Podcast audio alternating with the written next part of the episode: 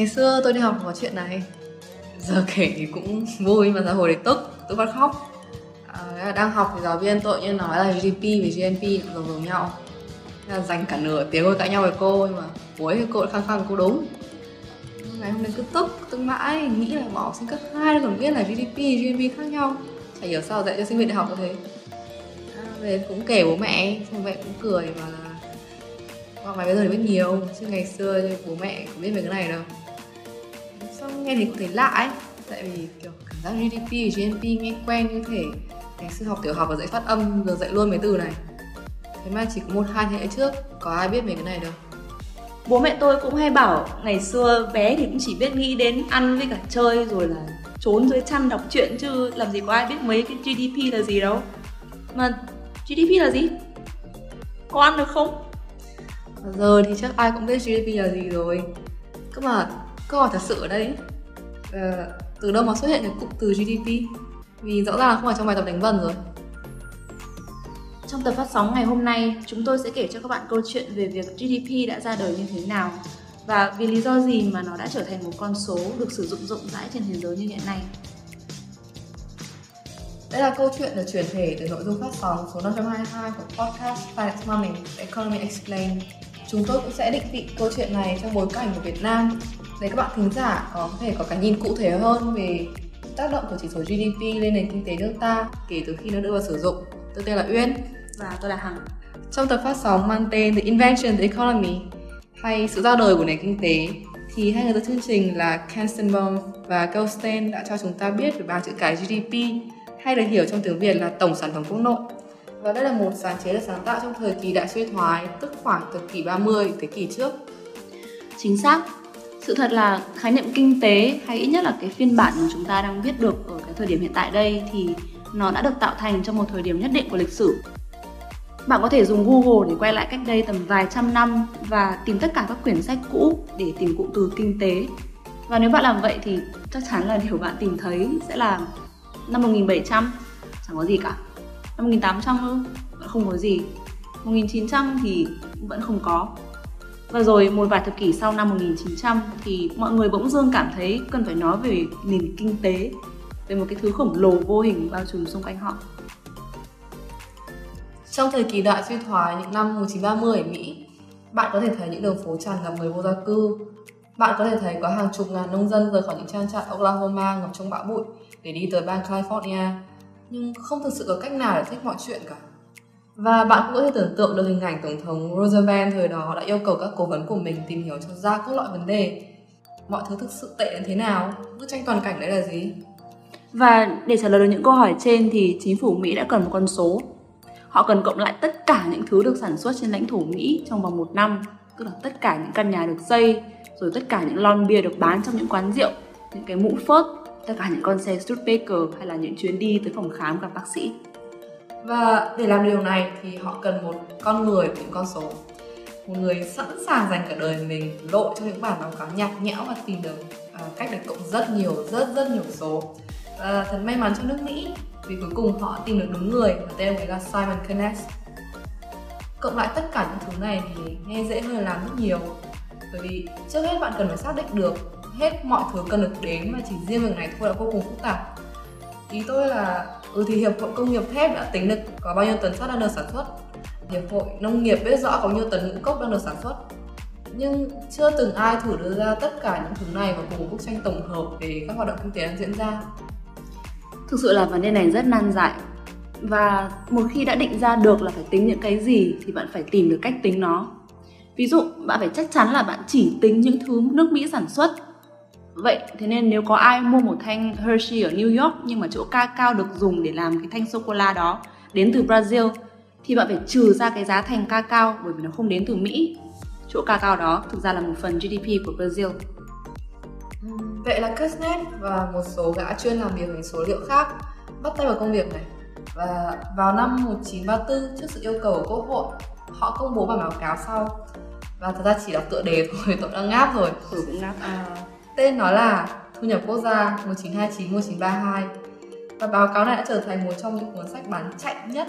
Hàng ngàn bản đã được in và bản sách. Ờ, đây là một ví dụ về thứ mà hàng ngàn người Mỹ háo hức được đọc Và tiện đây thì tôi cũng xin phép được đọc một trích dẫn trong bản báo cáo như sau. Những thay đổi kinh tế xảy ra tại đất nước ta trong những năm gần đây đủ kinh ngạc để ai cũng có thể thấy rõ dù không cần sự hỗ trợ của những thước đo số liệu. Tuy nhiên thì việc kiểm tra lại những quan sát đơn thuần này bằng một bức tranh định lượng về nền kinh tế của ta vẫn có một giá trị đáng kể. Và đó chính là lý do tại sao mà những số liệu chập chững này lúc bấy giờ được gọi là thu nhập quốc gia đã trở thành một hiện tượng chỉ trong một đêm. Thực sự thì thu nhập quốc gia chính là câu trả lời cho câu hỏi cực kỳ căn bản này. Có chuyện quái đang xảy ra. Mọi thứ tệ mức nào? Chúng đang tệ đi sao? Hay chúng đang khá lên? Và rồi chỉ trong chốc lát bạn không thể nào bật đài mà không nghe thấy những con số mới này và thứ mà chúng đang đo lường cái thứ mới toanh gọi là nền kinh tế và khái niệm này đã được đại chúng hóa với tốc độ cực kỳ đáng kinh ngạc. Ở Anh thì người Anh cũng bắt đầu cộng lại con số này. Nhà kinh tế học nổi tiếng thế giới người Anh lúc đó tên là John Maynard Keynes thì cũng bắt đầu nói về nền kinh tế như một thực thể mà chính phủ có thể kiểm soát. Bởi vì nếu bạn có thể gọi tên một thứ hay là bạn có thể gói gọn nền kinh tế trong một con số, một con số mà tăng lên rồi giảm xuống hàng năm thì bỗng dưng mọi người sẽ nghĩ là có lẽ ta có thể thay đổi được nó, có lẽ ta kiểm soát được nó. Có rất nhiều người thực sự bắt đầu tin rằng có một thứ gọi là kinh tế một hệ thống cơ học tuân theo những luật lệ như thể vật lý vậy. Và nếu bạn có thể nếu bạn có thể miêu tả được hệ thống này và những biến số một cách chính xác nó mang cảm giác vô cùng cơ giới kiểu như đầu ra đầu vào và một phần lý do cho sự đo lường này chính là niềm tin vào cái việc có cái thứ lờ mờ này đã tham gia vào lịch sử loài người thông qua những đợt sóng, bạn biết đấy, những đợt tăng trưởng, sụp đổ, tiền tăng rồi lại giảm. Và chúng ta có thể tóm nó lại và kiểm soát nó, giống như cách mà các nhà khoa học đang nắm bắt và kiểm soát cái thực tế vật chất này. GDP đã được nhiều người coi là một trong những cái yếu tố quan trọng nhất giúp Mỹ chiến thắng trong chiến tranh thế giới thứ hai. Cha đẻ của chỉ số này, tức là ông Simon Kuznets, đã kịp thời dập tắt ý tưởng đầy tham vọng của Tổng thống Roosevelt khi mà ông ta đề xuất sản xuất thêm 60.000 máy bay và 45.000 xe tăng để mà phục vụ chiến tranh. Và Kuznets thời đó đã nhìn vào tổng sản lượng thép rồi là nhôm và đồng mà Mỹ đang sản xuất thời kỳ đó. Ông ta đã xem là có bao nhiêu nhà máy xí nghiệp đang hoạt động và nhận ra rằng kinh tế Mỹ đơn giản là không đủ lớn để làm tất cả chỗ máy bay và xe tăng và những cái thứ khác mà Roosevelt đã hoạch định Ông ta đã nhìn thấy trước là nếu nước Mỹ hiện thực hóa kế hoạch của Roosevelt thì nền kinh tế cả nước sẽ chịu cảnh thiếu hụt, lạm phát sẽ tăng vọt và điều này đã có khả năng phá nát nền kinh tế Mỹ.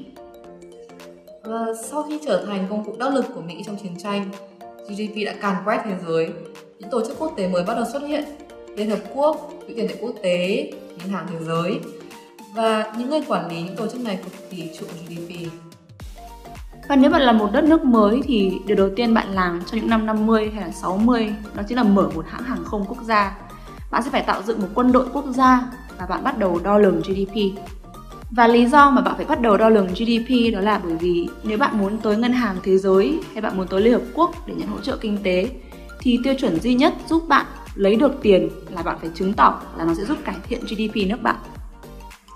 Và đương nhiên một khi bạn có một con số tổng quát toàn bộ nền kinh tế đất nước thì người ta sẽ muốn sắp xếp thứ hạng các nước dựa trên GDP như thể một thi Olympic. Và đúng là người ta đã làm như vậy, đặc biệt trong chiến tranh lạnh.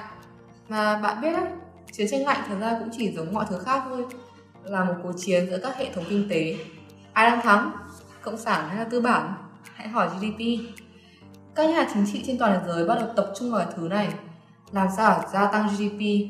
Làm sao thắng cuộc đua này? Làm sao có thể thăng hạng được?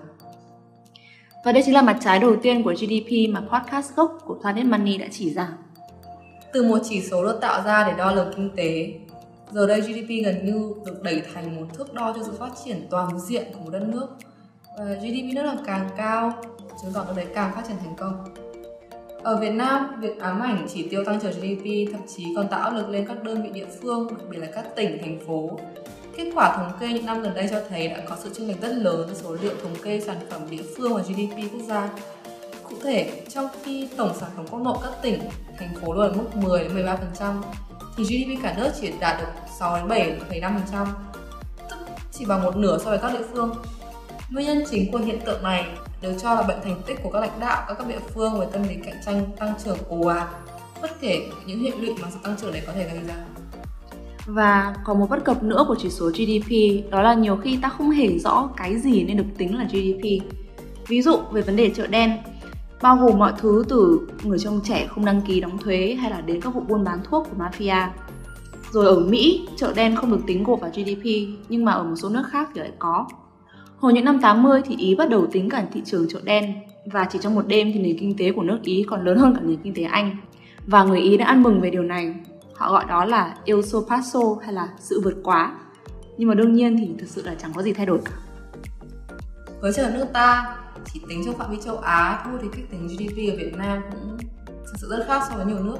Và có thể quay lại câu chuyện về tình trạng chênh lệch của GDP giữa địa phương và cả nước ngoại trừ cái việc tâm lý cạnh tranh ra thì một nguyên nhân khác dẫn đến hiện tượng này được cho là cách tính GDP chẳng giống ai của Việt Nam à, lý do là vì vốn với bản chất là nhà nước xã hội chủ nghĩa chúng ta lại kế thừa cách tính GDP của Liên Xô cũ và bởi vậy thì điều này cho phép cục thống kê các đơn vị địa phương tự tính GDP của mình trong khi GDP cả nước thì là do tổng cục thống kê tính riêng và phải đến đầu năm 2016 chúng ta mới chuyển sang phương pháp tính GDP cho cả 63 tỉnh thành phố theo tính toán và thống kê chung của Tổng cục Thống kê Trung ương. Tức là mỗi đất nước, mỗi thời điểm lại tính một kiểu khác nhau. Chính xác rồi đấy. Và việc đưa GDP lên thành chỉ số hàng đầu tại Việt Nam cũng đã gặp rất nhiều chỉ trích và được coi là một mối lo đáng quan tâm. Tiến sĩ Andrew Wells Duck, chuyên gia tư vấn cao cấp của Oxfam Việt Nam, trong một cuộc hội thảo hồi tháng 6 đã có một phát biểu về chỉ số GDP như sau. Ông khẳng định Việt Nam có nguy cơ đi theo mô hình phát triển nền kinh tế zombie hay là zombie economy tức là cứ tiếp tục tăng trưởng GDP nhưng thực chất không bền vững thịnh vượng. Bất bình đẳng xã hội gia tăng và chi phí về môi trường càng ngày nặng nề. Và đây không chỉ là vấn đề riêng của Việt Nam mà cũng của rất nhiều nước khác. Ông Wells cũng đề xuất rằng Việt Nam cần có sự thay đổi tư duy về phát triển một cách rộng rãi hơn, có thể tạm gọi là mô hình phát triển hạnh phúc quốc gia hay kinh tế cộng đồng. Tức là tốt nhất nên đi chậm hơn chứ không phải đánh đổi tăng trưởng bằng mọi giá. Vậy có lẽ chúng ta cần có một cách nhìn khác khi đánh giá về sự phát triển của một đất nước như là um, nhiều con số đơn lẻ trong những bảng xếp hạng khác chẳng hạn và lịch sử lại là bài lỗi lầm của nó ừ tôi biết đứng thứ 94 trong 154 nước trên bảng xếp hạng chỉ số hạnh phúc trong báo cáo mạng lưới giải pháp phát triển bền vững của Liên Hợp Quốc. Có nghĩa là sao nhỉ? Hạnh phúc ở đây là sao? Đánh giá mặt hiệu quả của hạnh phúc nghe có vẻ vừa trừu tượng và vừa siêu thực thay vì dễ hiểu và dễ nắm bắt. Đúng vậy đấy. Ơ mà đấy là giới hạn Việt Nam à?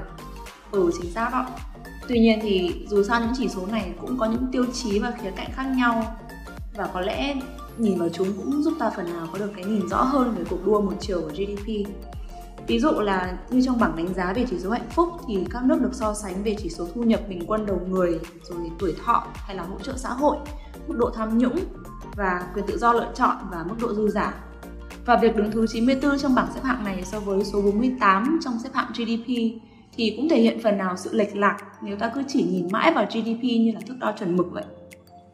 Hay như là việc ta đứng thứ 131 trong chỉ số bảo vệ môi trường với tốc độ phá rừng tăng nhanh trầm trọng và là một trong những nước có ô nhiễm không khí tồi tệ nhất thế giới. Kể cả không có những con số cụ thể, ví dụ như là việc ta đứng thứ 170 trên 178 về chất lượng không khí với hàm lượng bụi tập trung cao ngất ngưỡng thì chúng ta có thể ra ngoài hít thở không khí nhận ra của chúng ta đầy bụi rất có khả năng tất cả những điều trên đều là hậu quả trực tiếp hoặc gián tiếp từ việc coi phát triển kinh tế là giải pháp hàng đầu cho hầu hết tất cả vấn đề tại Việt Nam. Cậu có thấy rất là kỳ lạ không khi mà chúng ta đang có những con số rất đơn giản, dễ hiểu, thậm chí là còn không phải hệ thập phân nhá, để mà cho thế giới thấy là chúng ta đang nằm gọn trong một cái hệ thống, một thang đo logic nào đấy. Nhưng mà sự thật thì nghe xong thì chỉ nghĩ là chúng ta đang hít bụi vào phổi và kinh tế thì đang tăng trưởng nhưng mà các mặt khác của xã hội thì lại không khớp với sự tăng trưởng đó vấn đề mới đang nảy sinh khi mà ta cứ mãi theo việc đất nước cần giàu nữa, giàu mãi. Nó thực sự nghe giống như một trạng thái siêu hỗn loạn hơn là một trật tự gọn ghẽ mà ta được đề đạt trong xã hội, nơi mà Việt Nam đang tham gia hơn 40 tổ chức quốc tế. 40 tổ chức quốc tế với những chỉ tiêu và chỉ số được chuẩn hóa và quốc tế hóa. Và quốc tế hóa nghe thật sự rất giống với phương tây hóa vậy. Và vậy là Việt Nam sẽ cứ phải mệt mỏi chạy theo những tiêu chuẩn xuất phát từ Anh và Mỹ và Đức và Pháp để đạt được những mục tiêu được sáng tạo ở những nước này từ mấy thập kỷ trước rồi. Mà phải nói trước là tôi không có tư thù gì với cả Liên Hợp Quốc hay là World Bank nhá. Hay là Quỹ tiền tệ quốc tế. Nhưng mà chúng ta cũng có thể nói là những tổ chức và những quy chuẩn này khi được hình thành thì ít nghĩ gì đến Việt Nam sẽ cần gì, đúng không nhưng mà để tham gia được cái trật tự gọn ghẽ mà ai ai cũng mong muốn thì thực sự là Việt Nam phải tự đưa mình vào những cuộc đua một chiều này và nếu chỉ đo về mặt GDP thì chúng ta cần tăng trưởng liên tục để đạt được mục tiêu leo thang kinh tế.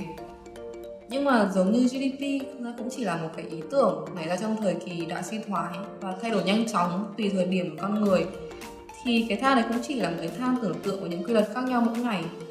Thay vì nghĩ về GDP như một chỉ số cụ thể và dễ kiểm soát, sự thực thì nó giống như một mục tiêu mỗi lúc thay đổi một hướng. Và ta cứ chạy theo chạy theo mãi hơn nữa, sự thực thì việc chúng ta đang cố tái tạo hay hướng đến việc trở thành một trong những cường quốc năm châu bốn bể, thật sự có phải điều tốt không khoảng cách giàu nghèo và sự bất bình đẳng xã hội ở mỹ là hệ quả của việc cố gắng tạo ra càng nhiều giá trị thẳng dư càng tốt Trung Quốc và Nga cũng có những vấn đề đến từ hậu quả của việc đưa GDP lên làm bảng xếp hạng chạy đua và sự thực thì tôi không hề muốn Việt Nam lặp lại một chút nào. Liệu chúng ta có thực sự muốn tham gia cuộc thi và những con số đơn lẻ này lại có tư cách là vận động viên đại diện hay không? Nhưng mà liệu chúng ta có thể không tham gia không? Trái đất cứ quay và chúng ta không thể không quay cùng. Ừ, thì điều duy nhất ta có thể nói được chắc là GDP thì nên được dùng để đo lường kinh tế và có lẽ cũng chỉ như thế thôi. À, vừa tiện nãy cậu có nói về Kuznets và GDP Cậu biết đường cong Kuznets không? Lại cái gì mà học sinh cấp 2 cũng biết à? Chắc cũng không đến nỗi này đâu Nhưng mà Ờ, vào những năm 50 và 60 thì Kuznets đã quan sát các số liệu về sự phân bổ thu nhập của các nước phát triển và đang phát triển và ông này đã nhận thấy là số liệu thu thập được đưa ra một cái biểu đồ hình cong thể hiện mối quan hệ giữa sự bất bình đẳng trong thu nhập và sự phát triển kinh tế của một đất nước. Mối quan hệ này có thể chia ra thành 3 giai đoạn. Thời kỳ 1 là xã hội trước công nghiệp. Ở thời kỳ này thì hầu như không có tồn tại sự bất bình đẳng bởi vì gần như ai cũng nghèo như nhau. Ở thời kỳ 2 thì chính là công nghiệp hóa bắt đầu. Có thể nói là Việt Nam đang ở trong giai đoạn này. Và theo Kuznets thì trong thời kỳ này, một số thành phần sẽ trở nên giàu có, nhưng mà hầu hết thì mọi người vẫn nghèo, tức là bất bình đẳng leo thang. Và đến thời kỳ thứ ba, thời kỳ hậu công nghiệp hóa, hay là giai đoạn của một nước đã phát triển, thì mọi người chuyển đến sống ở thành phố Giáo dục lúc này được cải thiện, tầng lớp trung lưu được hình thành và bất bình đẳng giảm dần. Vậy là theo Kuznets thì khi một đất nước đã đủ giàu, tiền sẽ lọt dần từ trên xuống dưới và người nghèo sẽ bớt nghèo. Ừ, đối với số liệu của nước Mỹ những năm 50 đưa ra thì lý thuyết đấy có phải khớp đâu. Vậy theo đường cong Kuznets thì Việt Nam đang trong giai đoạn bất bình đẳng thu nhập leo thang sao? nhưng các số liệu nghiên cứu thì không chỉ ra vậy và Kuznets con người của số liệu không thể nào tranh cãi với điều này được quả thực là vậy đó đường cong Kuznets có thể chính xác với nước Mỹ vào những năm 50 hay là một số nước châu Mỹ Latin với nạn bất bình đẳng đeo đẳng trong lịch sử nhưng mà thật ra thì sau này không chỉ bất bình đẳng leo thang ở Mỹ và làm gãy chữ U ngực của đường cong Kuznets mà Việt Nam cũng là một trong những ví dụ điển hình của việc đường cong Kuznets không khớp với phát triển kinh tế ở nhiều khu vực khác Nghiên cứu đã cho thấy khi mà bước vào giai đoạn 2 thì sự bất bình đẳng trong phân bổ thu nhập của Việt Nam không tăng cao, thậm chí là còn giảm xuống và đạt một chỉ số phân bố ngang bằng với nhiều nước đã phát triển. Điều này thì cũng đúng với nhiều nước khác, ví dụ như là câu chuyện về phép màu kinh tế ở Nhật Bản, Hàn Quốc rồi là Trung Quốc hay là tại khối ASEAN như là Thái Lan hay là Malaysia. Và những yếu tố như là lịch sử và xã hội can thiệp rất nhiều vào sự phát triển của nền kinh tế và bất bình đẳng của từng khu vực Vậy nên số liệu của Việt Nam không thể giống số liệu của Mỹ trong những năm 50 và khớp vào được với đường cong Kuznets. Hóa ra sẽ đến sự bất bình đẳng thu nhập từ nước, phức tạp và đa dạng hơn một chữ U ngược. Ai biết được đấy. Có cảm giác là sau này sẽ có một đứa học sinh nào đó cãi nhau với giáo viên trong lớp là đường cong Kuznets không áp dụng được với Việt Nam và các nước Đông Nam Á. Và rồi tức tôi nghĩ là đến bọn cấp 2 còn biết cái này mà. Thế còn các bạn thì nghĩ sao? Chúng ta sẽ cần những chỉ số khác chứ? hay là những chỉ số thì cũng chỉ là những ý tưởng mà con người nảy ra và chúng ta sẽ luôn phải đối mặt với giới hạn của chúng hãy cho chúng tôi biết bạn nghĩ gì bằng cách gửi thư về địa chỉ email internationalstudies ulis a gmail com nhé.